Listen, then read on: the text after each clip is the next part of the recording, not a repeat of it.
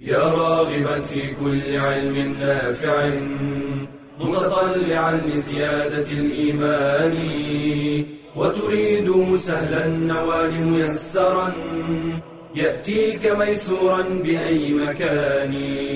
زاد زاد أكاديمية ينبوعها صاف صاف ليروي غلة الظمآن. والسنة الغراء شارحة له فهما لنا من ربنا وحيان. بشرى لنا زاد أكاديمية للعلم كالأزهار في البستان. بسم الله الرحمن الرحيم.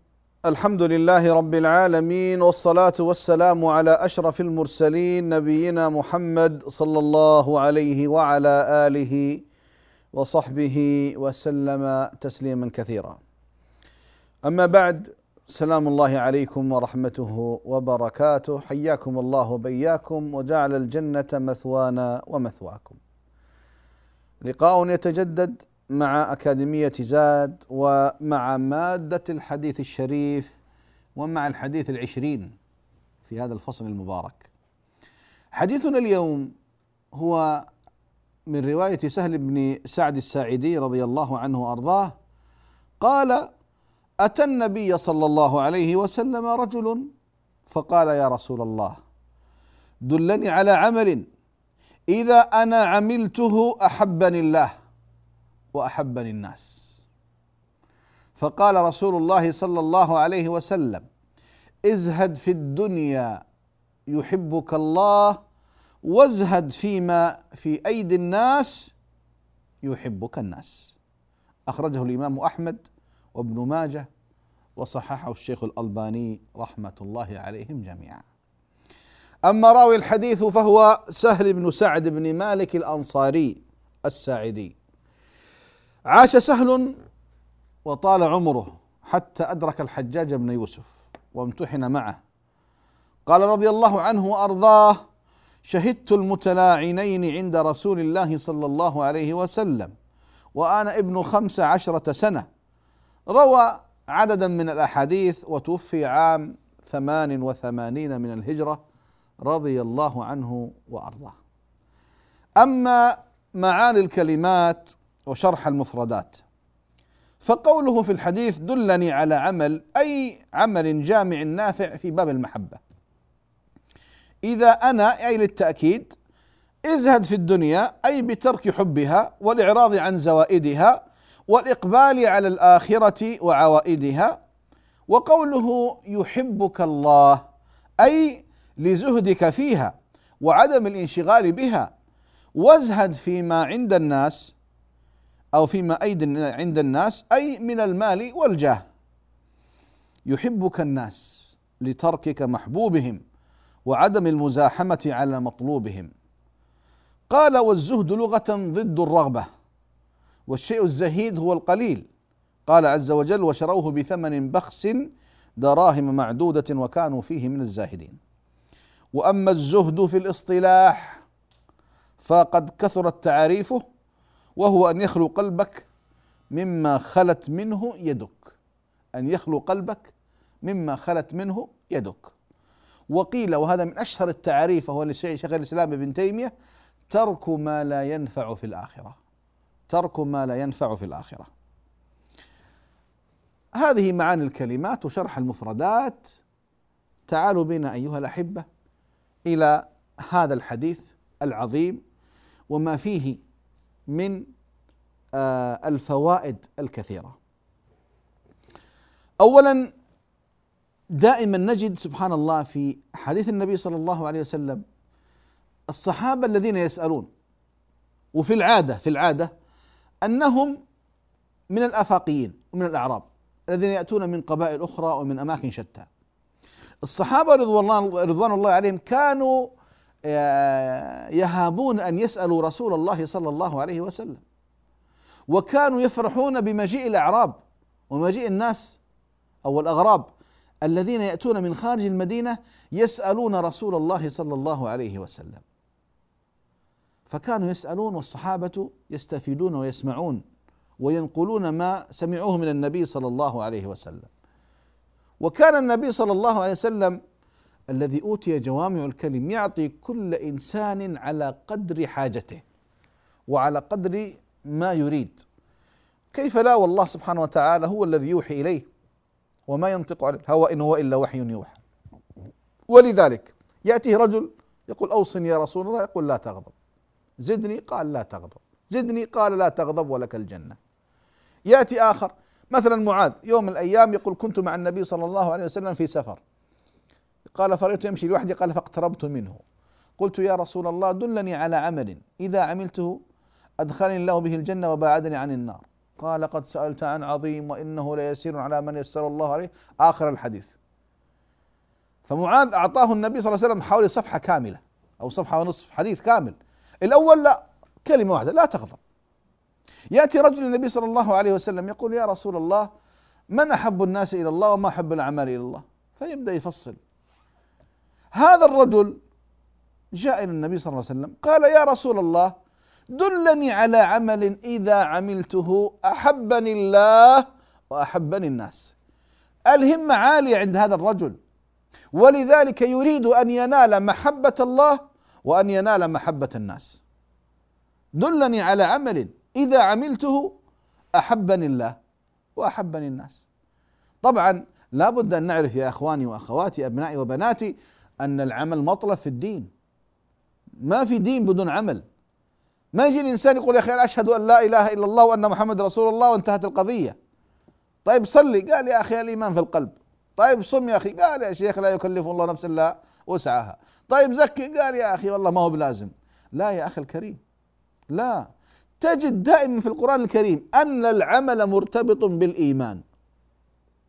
آمنوا وعملوا الصالحات آمنوا وعملوا الصالحات آمنوا وعملوا الصالحات. ما ينفك العمل عن الإيمان. ولذلك الذي يقول هناك إيمان بدون عمل نقول ارجع إلى كتاب الله وإلى سنة رسول الله صلى الله عليه وسلم. تجد أن العمل جزء من الإيمان لا لا ينفك عنه أبدا. النبي صلى الله عليه وسلم يقول الإيمان بضع وستون شعبة أو بضع وسبعون شعبة الإيمان أعلاه أو أعلاها. لا إله إلا الله. وأدناه أو أدناها إماطة الأذى عن الطريق والحياء شعبة من الإيمان. كل عمل الإيمان كله عمل. فقال دلني على عمل إذا عملته أحبني الله وأحبني الناس. ما أجمل؟ أن يحبك الله وأن يحبك الناس. طيب لو نظرنا إلى لوازم محبة الله. إذا أحبك الله ما الذي تناله؟ ما هي لوازم محبة الله؟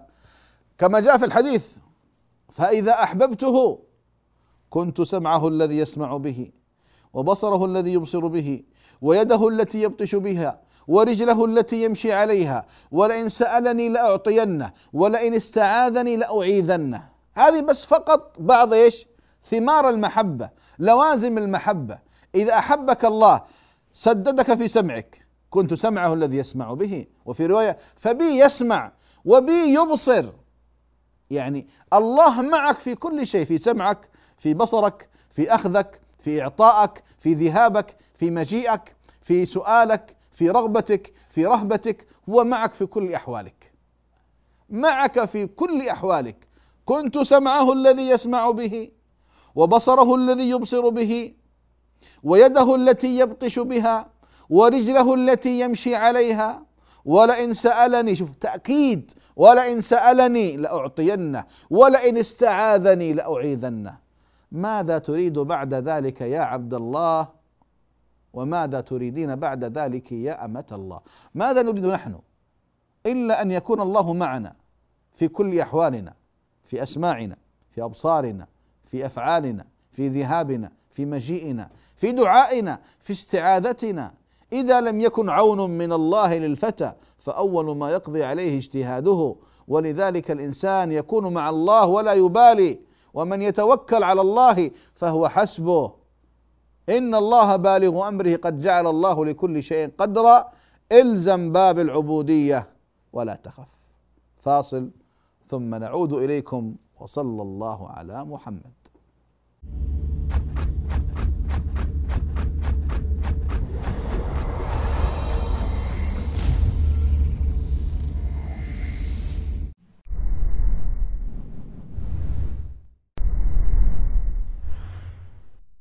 عماد الدين. ثاني أركان الإسلام ومبانيه العظام. أول ما يحاسب عليه العبد يوم القيامة. صلة بين العبد وربه. فضائل سامية وخصال عالية. اجتمعت في عبادة واحدة. إنها الصلاة. كما أنها تمحو الخطايا. قال عليه الصلاة والسلام أرأيتم لو أن نهرا بباب أحدكم يغتسل منه كل يوم خمس مرات. هل يبقى من درنه شيء؟ قالوا لا يبقى من درنه شيء. قال فذلك مثل الصلوات الخمس. يمحو الله بهن الخطايا. وتبعد الإنسان عن الوقوع في المعاصي والمنكرات. قال تعالى إن الصلاة تنهى عن الفحشاء والمنكر. فكيف لعاقل أن يرد كل هذه الهدايا والعطايا ويعرض نفسه لسخط الله وعذابه. فقد توعد الله المتهاون في أدائها فقال فخلف من بعدهم خلف أضاعوا الصلاة واتبعوا الشهوات فسوف يلقون غيا. وحين يسأل أهل النار عن سبب دخولهم فيها يكون أول جوابهم. قالوا لم نك من المصلين. لذا جعل النبي صلى الله عليه وسلم بين الرجل وبين الكفر ترك الصلاة. قال الإمام ابن القيم رحمه الله لا يختلف المسلمون أن ترك الصلاة المفروضة عمدا من أكبر الكبائر وأن إثمه عند الله أعظم من إثم قتل النفس وأخذ الأموال. ومن إثم الزنا والسرقة وشرب الخمر وأنه متعرض لعقوبة الله وسخطه وخزيه في الدنيا والآخرة. فدين بلا صلاة كبيت بلا عماد. فإنها ميزان النجاة وسبيل الفلاح. فاحرص على إقامتها وسلامتها. واتقوا يوما ترجعون فيه إلى الله. ثم توفى كل نفس ما كسبت وهم لا يظلمون.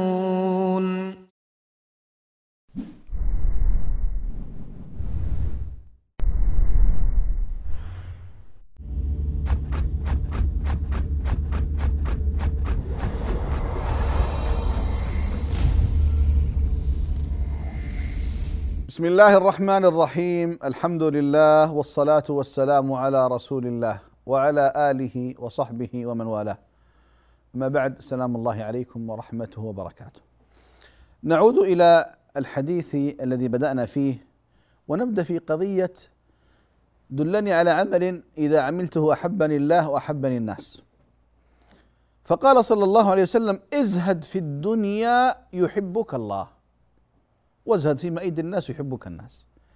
ازهد في الدنيا. اولا دعونا نقف مع كلمة الزهد. الزهد كلمة جميلة. وكم من إنسان يريد أن يكون زاهدا ويحب أن يكون زاهدا وأن يكون وأن يوصف أنه زاهد. لكن آه الموضوع فيه طرفين ووسط. في زهد فيه غلو وفي زهد فيه إجحاف. وفي زهد وسط. نحن نريد أن نتعرف على الوسط وكذلك نتعرف على الجانبين الطرفين. عرفت الشر لا للشر أبغي ولكن لتوقيه. ومن لا يعرف الخير من الشر يوشك أن يقع فيه. عندنا زهد وسط وهو المطلوب. وكما قال ابن تيمية رحمه الله ترك ما لا ينفع في الآخرة. ترك ما لا ينفع في الآخرة. فتترك من الدنيا ما لا ينفعك في الآخرة. وتأخذ بقدر حياتك وبقدر ما يبلغك وبقدر ما يعينك في حياتك. في عندنا جانب فيه غلو في الزهد وجانب فيه جفاء في الزهد. آه هناك من العلماء من قسم الزهد إلى ثلاثة آه أقسام. فقالوا زهد واجب زهد واجب. يجب عليك. قالوا ما هو؟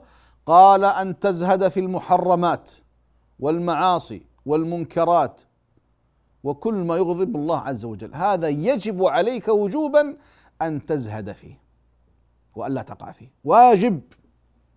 وإذا لم تزهد فيه تأثم. وفعلا الذي يقع في الذنوب في الصغائر وفي الكبائر وفي الموبقات هذه كلها محرمات. يجب عليك أن تزهد فيها. ما هو بيدك؟ شيء دينا يجب علينا أن نزهد فيها. فهذا قالوا الزهد الواجب الذي من لم يتركه فيأثم هو قد يأثم لا يأثم. طيب عندنا زهد مندوب وهو الزهد في المباحات. الزهد في المباحات مندوب لك حتى لا آه، زهد في المباحات حتى في والمكروهات. حتى الإنسان لا يتلطخ بكثير من من أمور الدنيا التي قد تشغله عن الهدف الأساسي لحياته. فهذا زهد مندوب. آه، تزهد في المباحات. ما نقول تحرمها نقول تزهد فيها. بعض كان كثير من السلف يترك شيء من المباحات حتى لا تسحبه إلى المكروهات. فيكون المباحات شيء حاجز بينه وبين المكروهات. آه اذا هذا هو الزهد إيش؟ طيب في عندنا زهد محرم. زهد محرم. ما هو الزهد المحرم؟ الزهد المحرم الذي يمنعك أنك تقوم بشرع الله وبدين الله الذي قد يؤدي بك إلى الغلو والتنطع. وهذا النبي نهى عنه لما سمع عن الثلاثة الشباب الذين سألوا عن عبادة النبي صلى الله عليه وسلم فكأنهم تقالوها.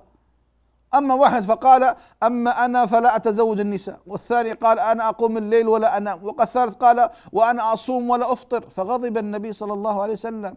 قال أما إني أتقاكم لله وأخشاكم له. أما إني أصوم وأفطر وأقوم وأنام وأتزوج النساء فمن رغب عن سنتي فليس مني. اذا هذا زهد محرم. أن الإنسان يترك شيء من الدين أو يترك شيء من الأوامر التي تعينك في الدين ويظن أنه سيأتي بشيء أفضل مما جاء به النبي صلى الله عليه وسلم نقول وقف لا تتعب نفسك. طيب أعود إلى قضية الزهد. أن نزهد فيما لا ينفع في الآخرة.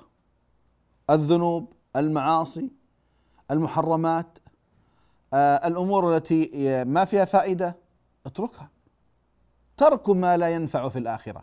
يا أحبابي الزهد ما هو لباس يلبس وشاح مشلح ولا شماغ. الزهد ما هو كذا. الزهد ما هو ثوب ثوب تلبسه أو آه، عيشة متقشفة تعيشها. بعض الناس عندهم مفهوم مغلوط للزهد. آه، لبس الخشن وتبذل في ملبسه وهيئته ومشى مطأطئ الرأس ومنكس الرأس وقال قال هذا زاهد من الزهاد. عمر رضي الله عنه وأرضاه رأى رجلا يمشي منكسا رأسه متضاعفا فضربه بالدرة. قال يا هذا ارفع رأسك لا تميت علينا ديننا أماتك الله. ارفع رأسك. أنت قوي أنت مؤمن. المؤمن القوي خير وأحب إلى الله من المؤمن الضعيف. فبعض الناس عنده مفهوم غلط عن الزهد لأن الزهد التساكن وأن يكون مسكينا متمسكنا وأن يكون متبذلا في ملابسه متبذلا في مطعمه ومشربه متبذلا في هيئته ورائحته. لا هذا مفهوم غلط. قدوتنا النبي صلى الله عليه وسلم. النبي صلى الله عليه وسلم كان إذا وجد أفضل الملابس لبسها وإذا وجد أفضل الطعام أكله. وإذا ولد أفضل الطيب تطيب به وإذا ولد أفضل النساء تزوجها. يا أخواني لماذا نحرم ما أحل الله لنا بدواعي غير صحيحة؟ لقد كان لكم في رسول الله أسوة حسنة أسوة أسوتنا وقدوتنا هنا النبي محمد صلى الله عليه وسلم. ما يفعله كثير من أهل البدع والخرافات وغير ذلك بداعي الزهد من أين أتوا به؟ من أين أتوا به؟ هل الزهد أن ينقطع في الخلوات والفلوات وفي الأربطة وفي آه، الصحاري وعلى على قارعة الطريق وفي المزابل؟ هذا زهد هذا تخلف هذا غباء هذا حمق. مع الأسف ويصور أنه الزهد الحقيقي. وينسج له كثير من القصص وكثير أي قصة رب عرض الحائط. نحن لا نتبع إلا رسول الله صلى الله عليه وسلم. في قوله وفعله وعمله واعتقاده وسنته وسمته وهديه. هذا الزهد. ترك ما لا ينفع في الآخرة. أما ما يفعل الآن بعض الناس آه، عائشة رضي الله عنها وأرضاها رأت مجموعة من الشباب يمشون يعني متساكنين هكذا متطئي الرؤوس. فقالت من هؤلاء؟ قالوا هؤلاء قوم من المتنسكة. من المتنسكة يعني الزهاد انقطعوا عن الدنيا. شباب فقالت رضي الله عنها وأرضاها كان عمر إذا مشى أسرع وإذا أكل أشبع وإذا ضرب أوجع وكان خيرا منهم. كان عمر إذا مشى أسرع وإذا أكل أشبع وإذا تكلم أسمع وكان خيرا منهم. ديننا ما في تماوت. ديننا ما فيه تخلف. ديننا ما فيه تماوت أو تخلف أو تبذل. يا أخواني ديننا دين القوة والجمال. ما يجيني واحد بعض الناس تحصل ثوبه فوقه أو ما أو, أو ملابسه لها أسبوع ما غسلها وما غيرها وربما فترة ما اغتسل وشكله حتى لحيته لا لا يمتشط ولا يتطيب. وإيش قال؟ هذا زاهد. إيش زاهد؟ كلام فاضي هذا. يأتي في الدين بمنكر؟ يا أخي رسول الله صلى الله عليه وسلم حق على كل محتلم أن يغتسل في كل جمعة أن يحتد أن يقل مظافره أن يحسن أن يلبس أحسن ملابسه أن يتطيب في ظاهره أن ينتف إبطه أن يتجمل. يا أخي لما جاء النبي صلى الله عليه وسلم لما قال لا يدخل الجنة من كان في قلبه مثقال ذرة من كبر. قال أحد الصحابة يا رسول الله إن أحدنا يحب أن يكون ثوبه حسن ونعله حسن. فقال إن الله جميل يحب الجمال. الكبر بطر الحق وغمط الناس. البس أحسن الملابس. تطيب بأفضل الطيب. كن صاحب هندام جميل وشكل جميل ومنضبط. كن كن داعية للإسلام بمظهرك ومخبرك وجوهرك. إذا ما فينا تماوت ما فينا تكاسل ما فينا تمسكن. والله هؤلاء الزهاد. قارع على قارعة الطريق وفي المزابل. لا لا لا هذا هذا ما هو من الدين هذا. الزهد ترك ما لا ينفع في الآخرة. البس أجمل ملبس النبي صلى الله عليه وسلم لبس أجمل الملابس وأكل أفضل الطعام وتطيب بأفضل الطيب وتزوج أجمل النساء وأحسن النساء. وهو رسول الله صلى الله عليه وسلم. ما نقص ذلك منه.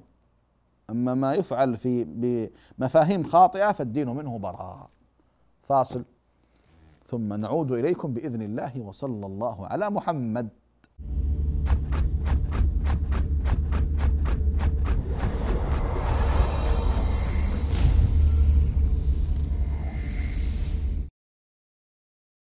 هل كرم المرأة أحد مثل ما كرمها الإسلام؟ فالنساء شقائق الرجال وإنما خصت المرأة ببعض الأحكام كإعفائها من الجمع والجماعات. مراعاة لأنوثتها لا تحقيرا لها. فللمرأة حقها في التعليم. وقد خصص النبي صلى الله عليه وسلم درسا لتعليم النساء. ولا يمنعها الحياء من طلب العلم. قالت عائشة رضي الله عنها نعم النساء نساء الأنصار. لم يكن يمنعهن الحياء أن يتفقهن في الدين. والتعليم حق للمرأة على أبيها وزوجها.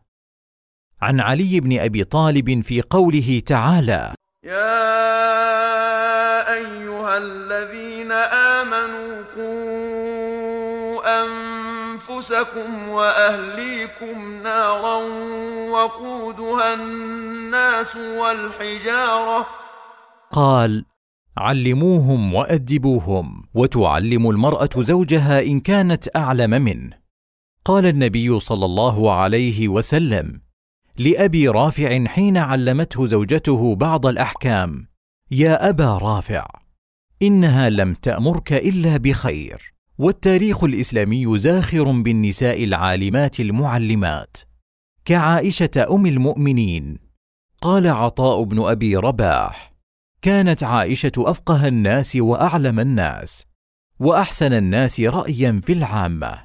ومنهن عمرة بنت عبد الرحمن الأنصارية وحفصة بنت سيرين البصرية وفاطمة بنت عباس البغدادية. فتعلمي واعملي وأبشري. قال تعالى ومن يعمل من الصالحات من ذكر أو أنثى وهو مؤمن فأولئك يدخلون الجنة ولا يظلمون نقيراً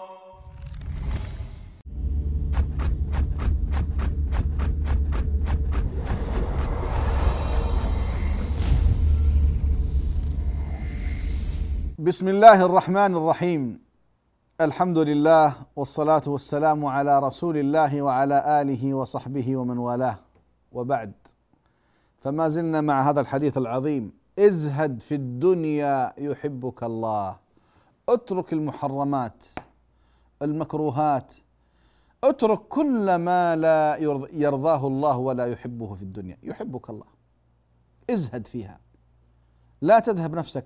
لأن بعض الناس يا أحبابي يزهد لأنه ما عنده شيء. يزهد ما عنده شيء. هذا ما هو زهد. ولذلك قال العلماء حينما تكلموا عن الزهد قالوا هناك زهد اضطرار وزهد اختيار. زهد اضطرار وزهد اختيار. أيهما أفضل؟ لا زهد الاختيار أفضل. إنسان يزهد لأنه ما عنده شيء مضطر أنه يزهد ما في شيء. فقير ما عنده شيء قال يا أخي أزهد هذا إيش؟ زهد إيش؟ اضطرار. مضطر إنه يزهد. طيب زهد الاختيار آه عنده عنده المال وعنده المتاع وعنده الدنيا ومع ذلك يزهد فيها. ما لها قيمة عنده ابدا. هذا رسول الله صلى الله عليه وسلم. هؤلاء الصحابة رضوان الله عليهم. هؤلاء التابعون رضوان الله عليهم. جاءتهم الدنيا ومع ذلك زهدوا فيها. زهدوا فيها. ابن المبارك رحمه الله عالم أمير المؤمنين في الحديث. كان يأخذ الحجاج من مرو إلى مكه المدينة ومكة للحج والعمرة. وهو ابن المبارك صاحب الأموال فينفق على القافلة من جيبه. وهم يأكلون ويشربون وهو صائم وهو صائم. هذا هو المطلب. هنا الكرامة هنا الميزة. أن تزهد اضطرارا. آسف اختيارا لا اضطرارا. المضطر كل واحد فينا يقدر يزهد إذا ما عنده شيء. لكن التميز أن يكون عندك المال وعندك كل شيء ومع ذلك تزهد تترفع تترك تترك ملاذ الدنيا وشهوات الدنيا لله سبحانه وتعالى. تحرم نفسك المباحات وما تستطيع ارضاء لله وارغاما للشيطان. هذا الزهد. كان عمر رضي الله عنه وأرضاه عنده بيت مال المسلمين فيقرقر بطنه من الجوع فيقول قرقر أو لا تقرقر والله لا تشبع حتى يشبع أبناء المسلمين. اذا فرق بين أن أن تزهد مضطرا أو أن تزهد مختارا. والأعظم الاختيار لا شك. ازهد في الدنيا. الدنيا حب الدنيا رأس كل خطيئة. ولذلك جاء التحذير في القرآن وفي السنة ها؟ لا تغرنكم الحياة الدنيا ولا يغرنكم بالله الغرور. احذر من الدنيا احذر من الدنيا. لا تمل إليها. لا تشرق بحبها. الدنيا مزرعة الآخرة. النبي صلى الله عليه وسلم يقول الدنيا ملعونة. ملعون ما فيها إلا ذكر الله وما والاه أو عالما أو متعلما. سمعت يا عبد الله؟ الدنيا ملعونة ملعون ما فيها إلا ذكر الله وما والاه أو عالما أو متعلما. حب الدنيا رأس كل خطيئة. ما الدنيا في الآخرة إلا كمثل ما يضع أحدكم إصبعه في اليم فلينظر بماذا يرجع من اليم. الدنيا كلها منذ أن خلقها الله ضع إصبعك في اليم ثم انزع الإصبع. ما يلحق بالإصبع هذه الدنيا؟ وأما الآخرة فالبحر لو كانت تعدل عند الله جناح بعوضه ما سقى منها كافرا شربة ماء ما تعدل بس وين العقول التي تفكر؟ أين العقول التي تفكر؟ لذلك يقول صلى الله عليه وسلم من كانت الدنيا همة فرق الله عليه شمله من كانت الدنيا همة فرق الله عليه شمله وجعل فقره بين عينيه ولم يأته من الدنيا إلا ما كتب له. ومن كانت الآخرة همة رضا الله عز وجل جمع الله عليه شمله وجعل غناه في قلبه وأتته الدنيا وهي راغمة. قضية واضحة معادلة واضحة جدا. ولذلك احرص على الموت وهب لك الحياة. هكذا كان الصحابة يوصون الجنود والمقاتلون للجهاد والذاهبون للجهاد. لكن الركون للدنيا كارثة. حب الدنيا رأس كل خطيئة. نعم الإنسان ما يخطئ إلا إذا حب الدنيا.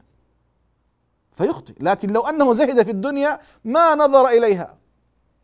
يا دنيا يقول علي رضي الله عنه وأرضاه يا دنيا يا غرورة غري غيري فقد طلقتك ثلاثا. يعني ما في رجعة. ويقول رضي الله عنه وأرضاه إن الدنيا قد ارتحلت مدبرة وإن الآخرة قد ارتحلت مقبلة وإن لكل منهما بنونا فكونوا من أبناء الآخرة ولا تكونوا من أبناء الدنيا فإن اليوم عمل ولا حساب وغدا حساب ولا عمل. اذا إن زهدت في الدنيا أحبك الله. اذا ماذا يكون هدفك؟ هدفك الله. إرضاء الله. طلب مرضاة الله وما عند الله سبحانه وتعالى وتخفف من الدنيا. لأن الإنسان إذا إذا مال إلى الدنيا هلك. ولذلك خذ منها بقدر ما يبلغك. مالي يقول صلى الله عليه وسلم مالي ولا الدنيا. ما أنا إلا كراكب استظل تحت ظل شجرة ثم راح وتركها. هذه الدنيا ما لها قيمة. ليس معنى هذا كما قلت أن نحرم ما أحل الله. لا لكن اجعل الدنيا في يدك. ولا تجعلها في قلبك. إن استقرت في قلبك هلكت.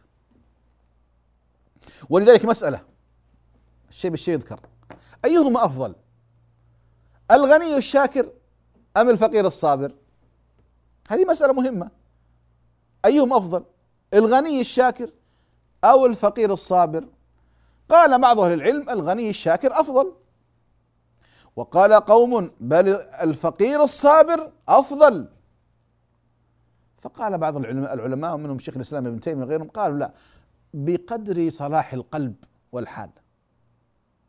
هناك من الأنبياء من كان يملك الدنيا كسليمان عليه السلام.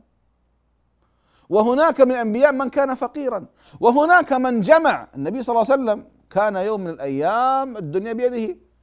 ويوم من الأيام يربط الحجر على بطنه والحجرين من شدة الجوع. فالقضية ليست قضية غني شاكر أو فقير صابر بقدر ما فيه من الإيمان والتقوى. بقدر ما فيه سواء قد يكون هذا أفضل وقد يكون هذا أفضل لكن بقدر ما ما يحل في القلب من يقين ومن إيمان ومن تعلق بالرحمن سبحانه جل في علاه.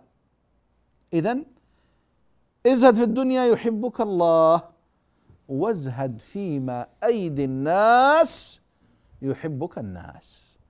آه الناس أعداء للناس إذا نظروا إلى ما في أيديهم. تبغى الناس يحبونك؟ ها؟ لا تسأل الناس أموالهم. لا تسأل الناس ما في أيديهم. لماذا؟ لأن القضية مشكلة. تنظر إلى ما في يدي إذا أنت تطمع فيما عندي. ولذلك هذا الكلام كلام نبوي. كلام نبوي أيها الأحبة. ازهد فيما في أيدي الناس يحبك الناس. يقول أحمد بن حنبل رحمه الله لأحد السلف كيف النجاة من الناس؟ يقول لبشر الحافي فيقول أن تعطيهم من مالك ولا تسألهم أموالهم وأن تقضي حوائجهم ولا تسألهم حاجتك. وأن تحسن إليهم وأن تتحملهم. قال وليتك تسلم ثم ليتك تسلم ثم ليتك تسلم. إذا الإنسان يحرص اجعل حاجتك لله. إذا سألت فاسأل الله وإذا استعنت فاستعن بالله. آه الناس يغضبون من الذين يسألونهم ما في أيديهم. إلا من وفقه الله. ترى بعض الناس عنده عنده طبع طبع الكرم والعطاء يحب أن يعطي أن يتصدق أن يبذل أن ينفق. وبعض الناس لا محروم شحيح بخيل. فالكريم هذا متى ما جئته يفرح بالصدقة بالعطية بالهبة. وبعض الناس لا مريض مسكين. لكن يعني الوصفة العامة يعني حاول قدر الإمكان ألا تسأل الناس مما في أيديهم. مع أن يعني السلف ثابت في الشرع. والنبي صلى الله عليه وسلم استدان من مسلم ومن غير مسلم. هذه قضايا من الأمور المسلمات. لكن بعض الناس لا كأنه خلاص هذا تملكه إلى قيام الساعة. فنقول لا. الأول ماذا يقول؟ يقول سألنا فأعطيتم وعدنا فعدتم ومن يكثر التسآل يوما سيحرم لكن نقول المسلم لا. المسلم مفتاح للخير مغلاق للشر. لكن الوصفة النبوية الشريفة ازهد في الدنيا. سيحبك الله لأن الدنيا تسحبك للذنوب والمعاصي. وازهد في في أيدي الناس يحبك الناس. لو كان أقرب الناس لك حاول أن تجعل حاجتك لله سبحانه وتعالى. الوقت انتهى أيها الأحبة ولا يسعنا إلا أن نسأل الله سبحانه وتعالى أن يجعل حاجتنا له سبحانه. ونسأله سبحانه وتعالى أن يمن علينا بفضله وجوده وكرمه وعطائه وخيره في الدنيا وفي الآخرة وأن يغنينا عمن سواه وصلى الله على محمد وعلى آله وصحبه وسلم والحمد لله رب العالمين. يا راغبا في كل علم نافع متطلعا لزيادة الإيمان. وتريد سهلا النوال ميسرا يأتيك ميسورا بأي مكان. زاد زاد أكاديمية ينبوعها صاف صاف ليروي غلة الظمآن. والسنة الغراء شارحة له فهما لنا من ربنا وحيان. بشرى لنا زاد أكاديمية للعلم كالأزهار في البستان.